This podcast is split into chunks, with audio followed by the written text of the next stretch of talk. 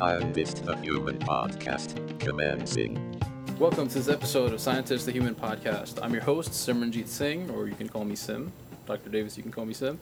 And I'm here with Dr. Ernest Davis, who is a professor of computer science at New York University. Thank you for being on the show. Thank you for having me. Sure. And, sir, you work on something that I've thought about a lot. Uh, of course, I have I don't have the tools to answer answer the prob answer the question, but I, I feel like you might. So you work on uh, finding ways to represent common sense knowledge, yes, in computer languages. So re- coding common sense language so that a computer program can efficiently and effectively use it for something. Is, is that That's right. accurate? That's right. Right. And so I guess the first thing I want to ask you is you know, if if in any other context if you were to ask somebody, you know, how would you define common sense? It might be a bit of a silly question, but I feel like if you're going to systematically code common sense for a computer to use, it's important to define it. Yes. So how would you define common sense knowledge? Well, common sense knowledge, in the sense that uh, I work on it, is what we all know. What you know, anyone past the age of say seven knows about the world. So, this is basic facts about time, about space, about the common physical objects that you run into, about people, and about how people interact. Um, and it's uh, it's it's this kind of background knowledge which computers don't have at all, and which turns out to be a very one of the hardest aspects of artificial intelligence to Right. get computers to understand. Yeah, the yeah the way I think about it is is let's say you you write a computer program, some software that has some strong mathematical capabilities, and it can you know find let's say uh, correlations between different you know seemingly and it might even be unrelated phenomena, right? It could be you know the average height of people in a city is related with I don't know uh, how quickly winter comes. You know something random. Sure. But if, if, if a computer isn't programmed with this common sense, it can't necessarily tell if there's value to, to that, right? And it's it's kind of so that's where this comes in. That's what makes it important. Well, it comes in all over the place. That's certainly one uh, one application is is weeding out um, uh, meaningless correlations from possibly real correlations, but uh, it's it enters into uh, all kinds of uh, all kinds of tasks. So, for instance, um, uh, for instance, into any kind of natural language and na- natural language tasks. So you think about Google Translate, and Google Translate often does a good job, and it often puts out stuff which is uh, simply gibberish. And uh, the reason that it puts out stuff that's gibberish is that it has no idea what the language actually means Mm-hmm. and how it relates to the world. Uh, and um, and the question of meaning and common sense knowledge are very closely intertwined because you can't really understand what is implicit in in time information and language, let us say, unless you have a notion of time. You can't understand what's implicit in spatial information unless you have a notion of space. So that's that's one application. Um, it c- will come up when we want the household ro- robot. When we have a ho- household robot, Right. we want it to do, let us say, it's vacuuming and, and a cat runs across in its path. you don't want it to vacuum up the cat, to dust the cat, to put the cat away on a shelf. It should just let you know. So it needs some Right. uh, degree of common sense. Um, or if you're watching a movie, so let's take an example. You're watching The Godfather, and you come to the scene where there's a horse's the horse's head is in Jack Woltz's bed, famous. So you uh, you don't want your if you ha- if if you want a pr- program that understands that scene, then it shouldn't say, hmm, "Well, a horse's head. That's a curious thing to see in a bed," and and leave it at that. Right. you have to Yeah. understand this whole situation where Hagen is, is, is threatening Waltz by Mhm. leaving the uh, by leaving the head in in the bed. when that's a great example. so you you you brought up uh, the notion of, and I guess it's it's kind of pervasive in, th this issue of being able to we are able to using our common sense knowledge bring meaning to to uh, whatever we're looking at. How might you code for meaning? How, how, how is that a manageable task? Uh, well, I say, it's it's it's it's a difficult task. Um,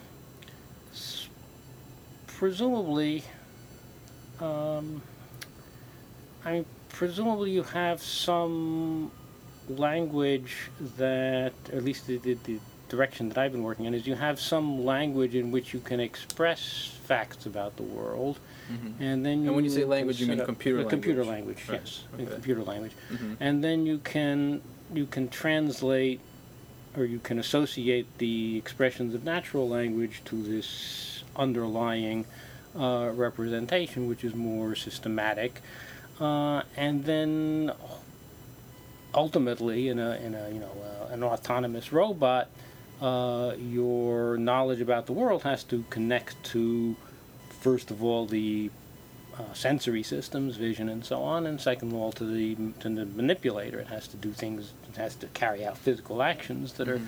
sensible according to its understanding of the world. One of your uh, areas of research is, I guess, developing an ontology of matter Mhm. for, for computer programs. That's Could right. you describe what that is? Um. Yes, the question is. You don't so sure. uh, it, it- it's actually not a question I'm asked very often. Mhm. Uh, really? Yes. I, I, I figured that would be on the top of somebody's list if they were to take a look at what you do. Uh, well, um, mostly my visitors haven't taken a look at what I do.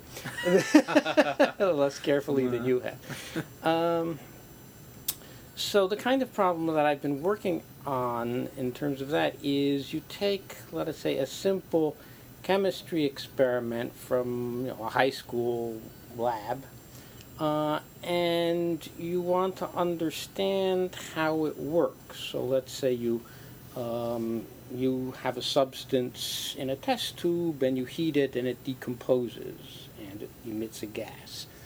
Okay, so uh, you have to understand, first of all, the nature of chemical decomposition, what the nature of chemicals are, and you have to understand that the the container will hold on to the residue, but it will allow the gas to escape, and so on. So one needs a representation of uh, of what kinds of matter there are and how they interact. Now, of course, there are all kinds of uh, physics engines out there which do exactly this kind of reasoning. Mm-hmm. Um, sorry to interrupt you, but a, a physics, physics engine, engine is the kind a- of thing like they have in a video game, Yeah. right? Yeah, in video game. If you if you if you if you if you play a video game and things fly around and fall and so on, this is all powered by a program which is called a physics engine. Right. Okay. Uh, and what it does is it predicts how things will behave, more or less. And sometimes the physics of a video game is a little different from the physics of the real world, of course. yeah. But it has it, it's some approximation. Mhm. Um, and both in video games and for scientific computing, uh, the, there are very powerful programs which will do this kind of prediction. Um, but what people are doing is different in a number of respects. And uh, of course, what in, in, in many respects, what computers can do is, is, is way more powerful than people can possibly think through because they you know, they have all the equations and theories built in and they can do the computations very quickly. But people can do things which we don't yet know how to get computers to do. for instance, they can deal with um partial information of all kinds. So, um, if I take a cup of coffee and I turn it upside down, it's an open cup of coffee, I can predict that there will be a puddle of coffee on the floor. Now, one can simulate that. One can run this through a physics engine, but in order to for the physics engine to run, it has to have the exact shape of the coffee, the exact physical characteristics of the coffee, and so on. And people can can make this kind of inference without that. All they need to know is it's more or less cup shaped, so they pr- predict that the coffee will stay inside when it's right side up, and it has an opening on top, so if you turn it upside down, the coffee will pour out. Right.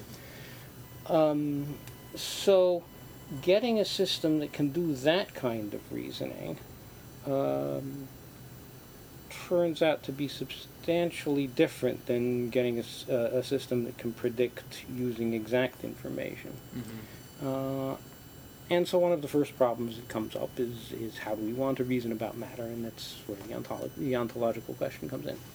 Got it. And so, where do you, in terms of, so let's say with that example you gave with the, with the cup of coffee. Mhm. So, like you said, we can. Although you, you said that we we the problem is uh, we're able to work with partial information or, or incomplete information, and a computer program is less likely to succeed at, at working with that as That's of right. right now. That's right. So, but as far as that cup of coffee goes, we we have the complete information, don't we? Or or is that just No. a bad example? No, Or- no. no. it's- it's, uh, if I if I tell you right, Hmm. I'm going to take a cup of coffee and I'm going to turn it upside down. You have no information about how big the cup of coffee is, what the shape of the cup Ah, of coffee okay. is, right? Okay, okay. So, so Uh, the- even if you've seen the cup of coffee, even if you've Mhm. seen it, you've you know, if I hold it up, you may not see the top of it. Uh, you're only seeing one side I of it, I and so on. Alright. So uh, you're always dealing with partial information. so when we have um, when we have computers like uh, Watson, IBM's computer Watson Mhm. that that plays uh, Jeopardy. Jeopardy. Yeah. Is it's is it not working with any incomplete information? It just had it just in, it just the input is a question and the Uh, output Watson, or actually an Watson answer. is it's just Jeopardy. essentially. Uh, this is not quite fair, Hmm. but essentially, uh, it's a highly it's it's doing in a highly tuned way the same thing that Google search is doing. Namely, Okay. it's taking phrases in the question Mm. and it's matching it to phrases in the text that it's looking at. Wikipedia, other other online texts, stuff on the web. Okay. Uh, and it has a whole collection of rules uh, that are many of them very specific to Jeopardy, uh, which allow it to, you know, turn a question into match the form of the question with the form of an answer, make, you know, plausible guesses, and so on Mhm. but it's at no in, in no degree dealing with any understanding of the text or of the question. Right. Okay. It's it's doing phrase matching, Got and it. the same is true of Siri in, in the iPhones. Oh, okay. So so that that's the difference there between being able to encode meaning and just being able to match characters. That's right. Right. Okay. I see. And so if, can we get back to that, the example you gave of the, the high school experiment? Sure. So there, you, you were saying that there's uh, a reaction occurs, a decomposition reaction occurs, and Mhm. uh, the the result is that uh, a gas is released, Mhm. and the container uh, you were talking about, um, or I think actually this is this was on your page, so it was something very specific, uh, like the container that the gas releases into must n- not be open, must be closed, otherwise the gas would escape. hmm Right. Right. So it, it's so it's uh, just a very specific issue of the that the computer program, in order to analyze this experiment, must be able to, I get uh, well, I guess realize might not be the right term to use, but uh, predict that the, the container must be closed uh, in order to catch the gas. Am I way off here? or No, no, is this you're kind of quite right. Right. okay? That's right. So that is to, to me when I read that, I I just thought that is incredibly specific. So, like we're saying with uh, the IBM's Watson, it's not able to abstract from its it's uh, it, it's made to play Jeopardy essentially. Mhm. It's not able to abstract away from that and use its computing power for other tasks. Mhm. You would have to have specificity in the in the new code and the new list of things that this program is uh, able to do. So if you were able to make a, a program that I I mean, I, I guess the question is how sp- you just have to get super specific in order to have a program who would be able who would be able to make that prediction that the, that the, the container has would have to have a top in order to prevent the gas from escaping. Uh, well, you're you're hitting on um, one of the hardest problems you have. You have you have hit on one of the hardest problems in the field, Mm-hmm. uh, and one to which we really don't have a good solution. Now, in the case of the container, uh, the case of the container is not so bad, I think, because the idea of a closed container turns out to be an extremely important one, and a quite general one. And so the idea, the the, the, the, the, statement that you know something inside a closed container can only get outside by somehow penetrating through the walls is a rule which is general enough that we're we certainly be willing to encode it. Mm-hmm. Um, that's that's that's not an over specific rule. Uh, but let me give you a harder. Let me give you a problem which which I have no clue how to solve. Okay. Um, okay, I have a carrot and I have a pin. Now I'm going to stick the pin into the carrot and I'm going to pull it out. Okay. There's a hole in the carrot now, right? To, the depth that I stuck in the pin. Okay, now suppose you want to make that prediction. And then, um, how do you do it? Well, clearly, it's not a rule about pins and carrots, because that would be a ridiculous rule. Are we predicting the depth, of, or what are we We're predicting? predicting whatever we can predict. We can. Okay. We'll, we'll, we'll, I mean, we'll, we'll predict that you know the, the the hole is left to more or less the same maximum penetration of the pin. Okay. Um, I'm predict- predicting that there's a hole altogether. There might be a hole. Um, so, uh, so the question is, it's, it's what you're drawing on is not knowledge about pins and carrots. You're not knowledge drawing on knowledge about generally deforming things and the deformation remaining in place after the initial disturbance is gone. Mm-hmm. Uh, but um, you know, if you're if you phrase the rule too narrowly, then you have to have an awful lot of rules. Mhm. And if you phrase it too broadly, then it becomes very difficult to apply it to any particular case. I see. Okay. So finding the sweet point at which we can do both Sweet of those spot. things Yeah. is is very tricky. Ah, okay. All right. So, and that you said is one of the most. That is a really hard problem. We haven't problem. even really begun to address that one. Mm, where might you start? Where might we start with that? would you would you start with uh, a specific set of rules and work on making them slightly broader and see how it goes, or start with a broad set of rules and maybe make them more specific and see how it goes?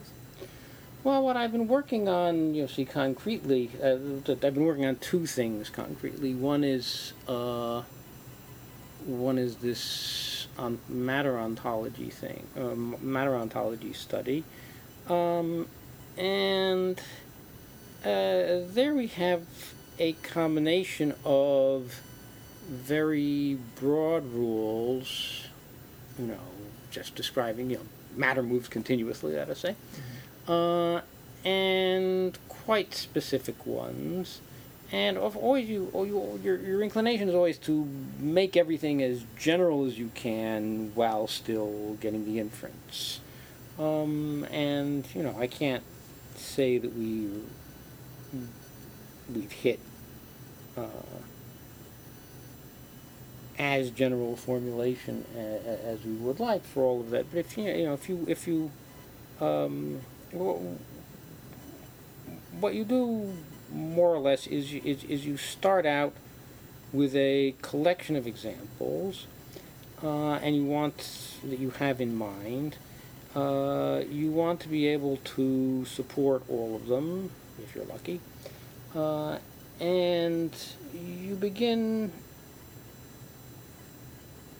Uh, you begin with a fairly narrow, with a fairly fairly specific rules, and then you you generalize. Mhm. And the other area I've been studying is, is reasoning about containers in general. So putting things into containers, taking things out of containers, carrying things in containers, and so on.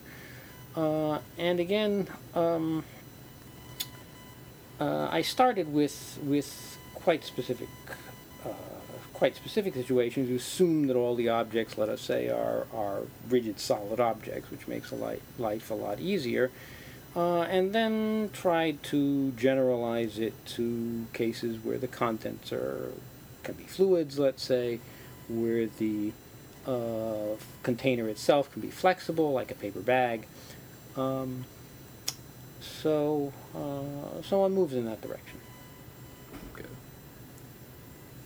And. hmm. All right, I guess that makes sense. It's, I mean, it's still, I, we're we're having this conversation, and I might be speaking as if I know what I'm talking about, but I have a very surface level understanding of, of, of computing in general. Well, well you've hit great questions so far. Well, thank you. But uh, all right, so let's talk. Let's maybe touch on. Uh, you mentioned having robots in the home to Mhm. maybe do clean. So sure. uh, commercial, commercialized, you know, personal robots. Right. You probably get asked this question a lot. How far are we from having those? How many Um, years? I don't think I've ever been asked that question. uh, that particular question. I mean, the, the, the question that people ask is how far are we from general artificial intelligence, Right. Um, which is which is a quite different question. hmm Um, That question's and- next. okay. Uh, I don't expect to see it in my lifetime. Um, and I'm six, um, almost 60. Okay. Uh, so I, I think the next, uh, giving an optimistic view of my lifetime, I think I, I, I don't expect to see it in 30 years. okay. Um, now, robots in the home, of course, uh, the thing is that they can you can have a useful robot in the home with a lot less than general artificial intelligence, Yeah. um, as long as it's you know designed safely and so on. So, so what there is at the moment and has been for at least ten years Mhm. uh, is the Roomba, which goes around and vacuums. That's exactly what I was thinking. of. and there's nothing much else yet.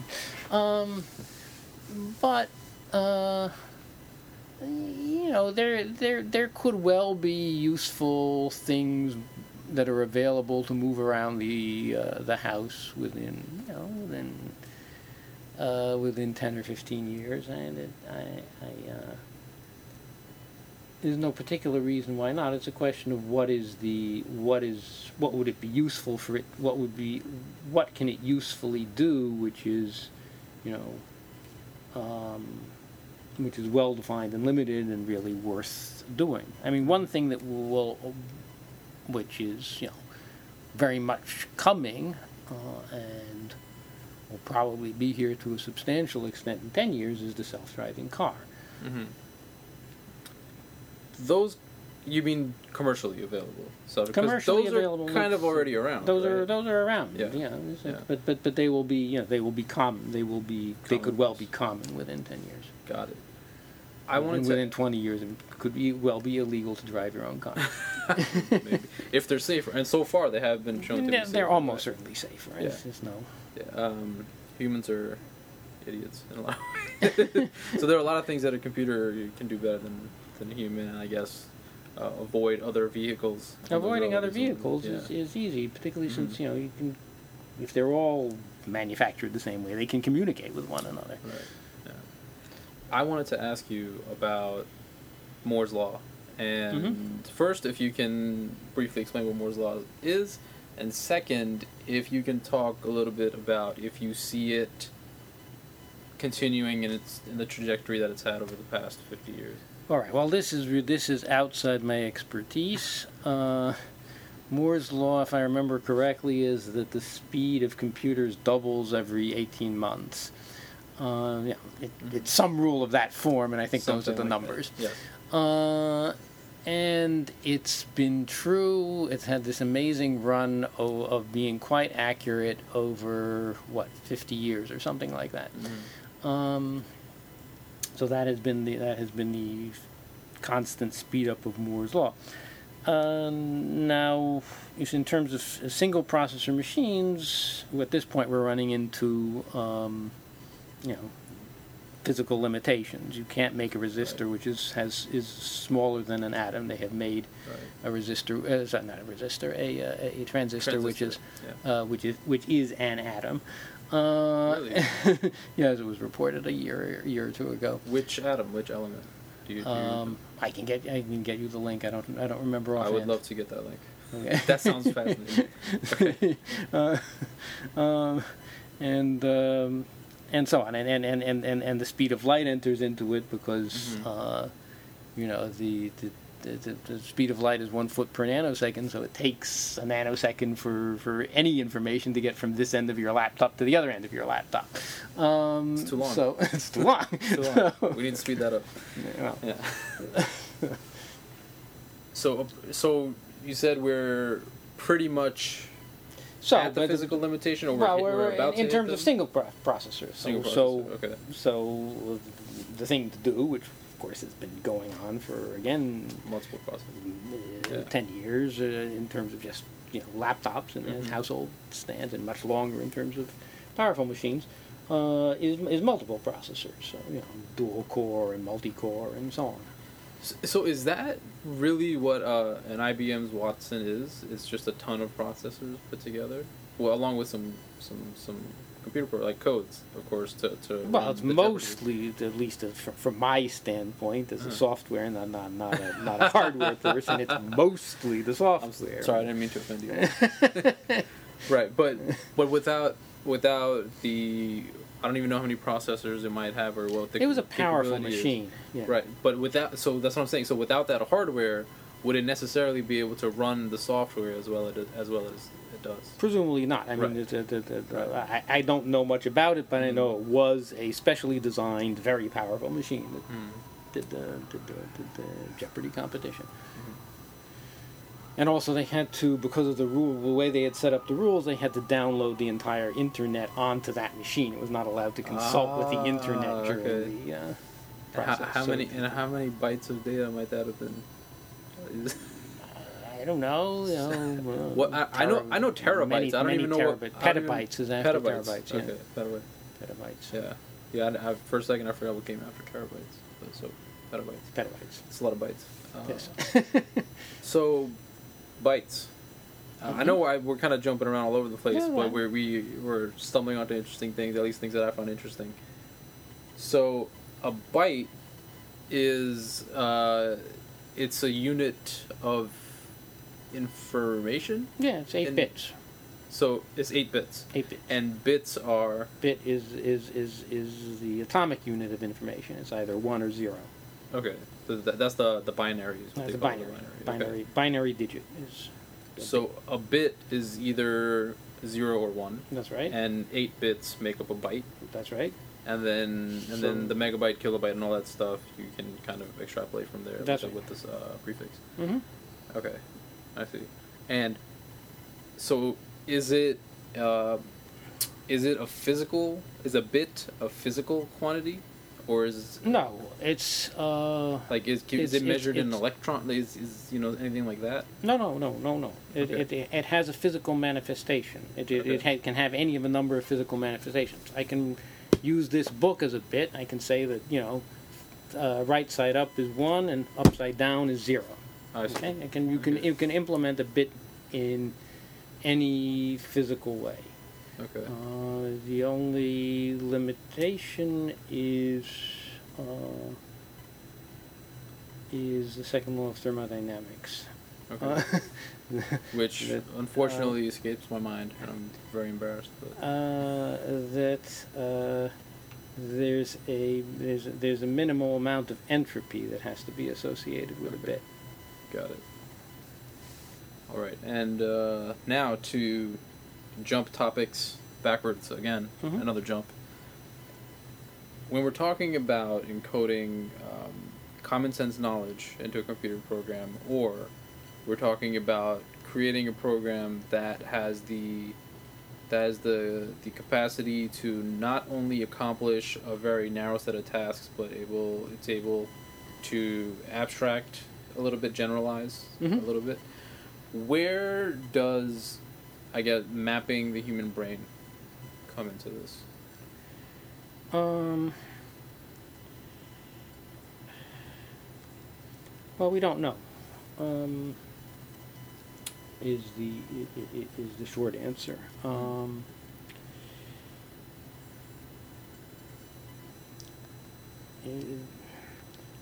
the relations between um, AI work and neuroscience are mostly very remote at this point. Uh, the the only the, the one area where there's some parallelism uh, is in computer vision. Mhm. So the um, the AI systems, some of the AI systems that have been developed in computer vision are somewhat analogous to the way that the eye and the brain do vision. Um, but we don't, uh, we we know almost nothing about how the brain does higher level reasoning in any kind of detail. We know, you know, we know that it's vaguely associated with regions in the brain. Right? The language, the language facility is connected to particular regions, though not, you know, as strongly as uh, as decisively as, as one would wish, Mm. uh, for from the purposes of understanding. Um, and other and, and and there are other connections of that kind, but we don't know at the neuronal level at all how language understanding works. Right. So, um, so I mean, there there are those who would who will tell you that what we the way to make progress in artificial intelligence is um, is just to simulate the brain, and then the AI system will work in the same way that the brain will work. They may be right. It's not. Uh, it's not the direction that I'm pursuing. Yeah, it's not, and I mean that's kind of why I brought it up to to see what what thoughts you may have about it because you're approaching it purely from I guess the computational route without Mhm. using any influence from biology. That's right. Right. Okay, and another question I have to ask you Sure. is on the potential dangers of AI. I know you said that we're not particularly close to developing anything, um, you know, like I guess a personal home robot with AI. But let's say we get there, and I'm sure, I'm, I'm maybe you haven't, maybe you have, but have you heard of uh, Elon Musk's uh, Sure. statements he's Sure, made sure, several times you know, about the dangers of AI? Sure. Uh, what are your thoughts on that? Um, I don't think those are what we most have to worry about. I don't. Uh, I you know the the, the sort of Terminator uh, slash ex machina idea of a conscious robot, which is going to be, um, you know, malevolent and super powerful, uh, is I think so far off that um, that it's not uh, you know it's not at all a serious concern at this point, and uh, I th- I think we can stop it if we have any intelligence at all. It's, we, we, it, it- it's not too difficult to avoid building machines that can do that. Mm-hmm. Um, now, there are all kinds of other much more short term dangers associated with uh, AI and with computer technology generally. One is uh, one is the prospect of you know that a lot of jobs will be automated out of existence. Right. Uh, that's that could happen, and that's that's a serious concern, and, and, and one has to figure out how to deal with that. Um, another concern is, uh, you know, the surveillance state. Uh, everybody is going to be watched all the time, Mhm. uh, and uh, all of the data will be fed into data analysis programs, which are making large decisions about our lives based on that. Right. Um, those are con- those I think are much more serious concerns, Mhm. and certainly much more short-term concerns. Much more short short term. Yeah. And I mean, I guess. And then there, there, there's also the, there's also just the danger of sort of stupid level hacking. Um, you know, the whole society at this point is built up around around the internet to a very large extent, uh, and it's quite fragile. Uh, and uh, you know, it doesn't. There could easily be you know, uh, the, the, the, the, the internet worm, which took down the entire internet in 1986, I think, uh, was a small and not particularly, you know, only moderately clever piece of code. Um, that kind of thing could easily happen. You know, there are all kinds of malevolent people who are trying to make it happen, and, uh, uh, or it could happen accidentally, as it more or less did in 1986. So. So that's oh you feel. So that that's that's also a worry. I mean, if you know, if if uh, I can imagine a situation where uh, you know all the computers got infected to the point and and, and and to the point and in a way that it would be almost impossible to get them started again. So we would be back in 1950, except that in 1950, you know, the cars didn't have embedded computers, so they ran, and, Right, right. and so on. And you, you're saying that you could see that happen? I could, I can imagine that happen. Yeah. Okay. I mean, that's where the field of cybersecurity comes in. Yes, right? very much. it's- Okay, so I guess we we glad we have those guys if that ever, Mhm. happens. So you mentioned that it would be quite easy to, if you were building an artificial intelligence, to kind of code for you know to, to prevent it from becoming malevolent. That's- Yeah. but if you were to create an artificial intelligence that has the capacity to learn new things, Mm-hmm. your would the code that you have ha, would you be able to prevent I mean the whole goal of the, of that AI would be to learn new things. You can't really install a code that filters the new things it learns. Do you see what I'm saying? You can. You can. You can. Why, Okay. why not? I don't know. You tell me. so you can so you can I guess have a bit of a bottleneck to prevent I guess. You can. Yes, you can put in. You can put in all kinds of safety guards. I mean, Okay. our advantage, uh, have, have, uh, as as Humphrey Bogart says in The Big Sleep, our advantage is that we got here first, and Okay. we're building them, and Mhm. therefore we can build them the way we see fit. Mhm. And there are all kinds of safe. You know, you, you can. You can you can embed a small grenade in the body of every robot you build, with, a- with, a, with a, you know, which we know how to detonate, and it can't find out how to detonate. Mhm. I feel like that's the plot of uh, some, if not all, movies with robots. Yeah, And it's then- um, an awful lot of them. And, the uh, other one, the other one the was robots Spiel, always- Spiel, Spielberg's AI is the Uh, exception. robots seem to always kind of figure out how to work around. they do. Uh, at least in the stories, right? How did I mean, it's, it's you know, it's it's it's it's not a good idea for mad geniuses to go off on their own private, you know, island and Mhm. do this themselves. Perhaps Are you a mad genius? I am certainly not a genius, and hopefully not mad. Okay. how did you end up in this field as a computer scientist, studying what you studied? Uh, I've been doing this. I've been doing this um, now since um, for 35 years. Um, so I, I was a math major in, in college, and then I w- worked as a computer programmer for a couple of years. And it seemed to me at the time that this this particular problem of common sense reasoning was in fact the most interesting, um, interesting problem for computer science. Uh, I was, I think, right about that, at least, you know, for my tastes. Mhm. Uh, I didn't anticipate how hard it was, and nobody did. Mhm.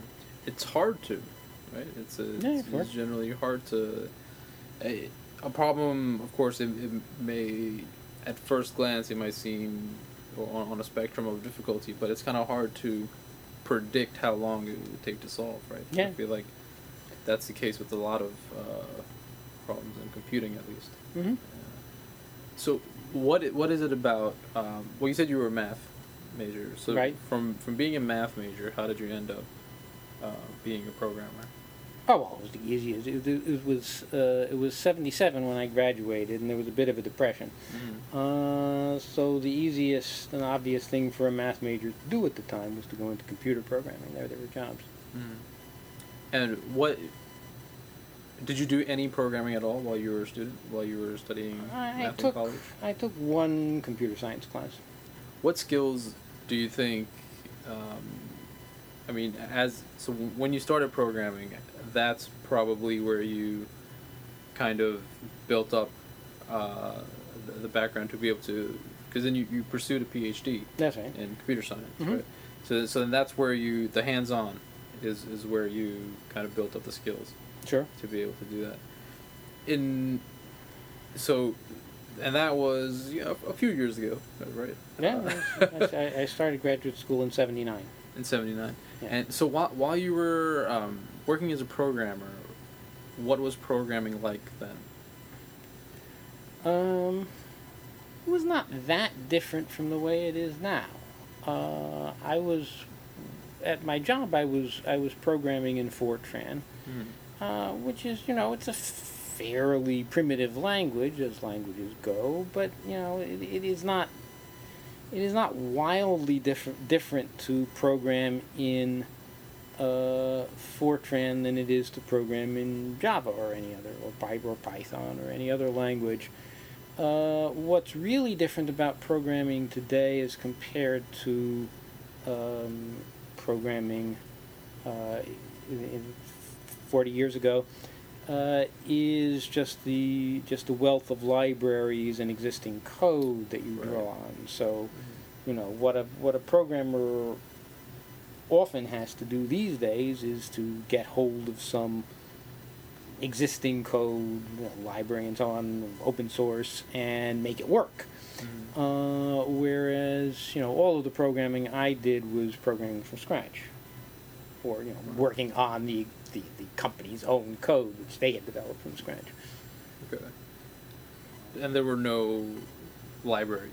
Back then. Those, there, those there, developed there over were time. there were a few. There was you know um, uh, there was there were mathematical libraries that, that came with the Fortran, uh, and uh, there were some graphics, you know, elementary graphics packages. But you understand, graphics was an entirely different thing in Right. 1977. The- Right. the monitors like this didn't become around, but didn't become common until mid 90s, perhaps.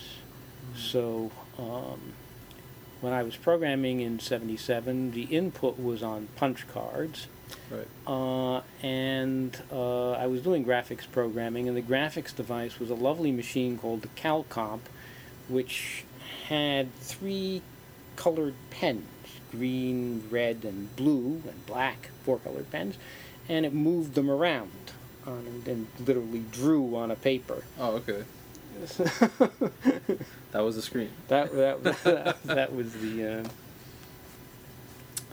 that was the uh, that was the graphics device. Yeah, It's the good old days. that was a good one.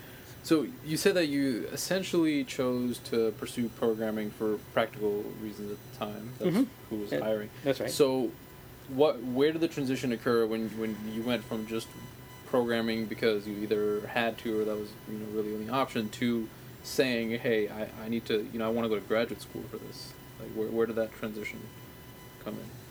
Well, you know, I was working for a couple of years, and you know, uh, the two obvious choices at the time were uh, either to go if I was going to go to graduate school, was either to go stay in math and do do a math PhD, or to go into computer science. And the computer science uh, looked more exciting to me at the time. Where, where did you encounter this this problem of representing common sense knowledge? Was that during your programming years uh, when you were working, or was this in graduate school? Oh no, I came into graduate school thinking that that's what I wanted to do. Oh, okay, okay. Yeah. Got it. Um, if if any uh, young student, uh, not that I'm older, but you know, younger than younger than me, even um, 17, 18 year olds, wants to follow in your footsteps, you know, uh, pursue computer science or pursue uh, artificial intelligence in a way, what piece of advice might you give that student? Yeah, go for it. Why not? it's it's it's an exciting field. Uh, Mhm. there's lots of problems one can work on. Um, it's uh, very hireable at the moment. Um, Yeah. Any particular languages that because if if you look Mm, at okay. te- if you look at technology like tech startups, uh, that world, you know, everyone uh, tends to go with Python or Ruby or they're using Java. languages are not worth worrying about. Uh, you know, What's it, what, what's a good starting point for a student who doesn't really have a background? And uh, you know what we teach for our for our entering students is Python. Python. Okay. And then once you start the first course in the major sequences is we teach Java. Java. Well, and what is, and this is just for for my own interest. Sure. Uh, what is Java good for that Python might not be? Um, uh, Python, actually, I haven't dealt with that much personally, so I don't know it that well. Hmm. Um, Python is very good for. Um, it's, Python is what's called a scripting language. Mm. So it's good for interacting with existing programs, uh, and it's good for rapidly getting things to work. Uh, Java, to get things to work in Java is, you know, takes substantially more time. Um, it's uh, my guess is, and I, if you, I, I don't know, this is true of Java. I'm not sure to what extent it isn't true of Python. Is that if you're dealing with a large software project, um, where um, you know you have many people working on different components, and you have to make sure that they interact properly. Uh, then you're better off with Java, my guess is, than with Python. Mm-hmm. And what language are you primarily? I know you're also kind of working on developing a new language. New, right? No. no, not So at all. What? I thought I thought that's kind of that's part of uh, your process for the the ontology of matter that you were. Uh, well, it's uh, Or that, that, altering- that's, that's that's I'm I'm developing a representation language, but that's a separate issue from the programming language. oh, okay. So um, for certain kinds of programs, I, I work in MATLAB if I have to do Okay. mathematical calculations, particularly Mhm. if I have to do them quickly. Uh, and then for more substantial program, I will work in, in some version of Lisp usually. Okay. All right. Any last thoughts about uh, artificial intelligence and the way it's going, and if we, if you actually think that we should be afraid, but earlier you said we shouldn't. Do you want to come clean? well, Dr. Davis, thank you so much for chatting with me. I really appreciate it. Well, thanks very much. It's been very enjoyable. All right. Thank you.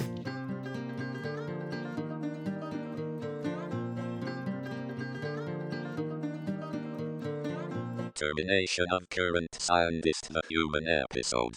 Stay breezy.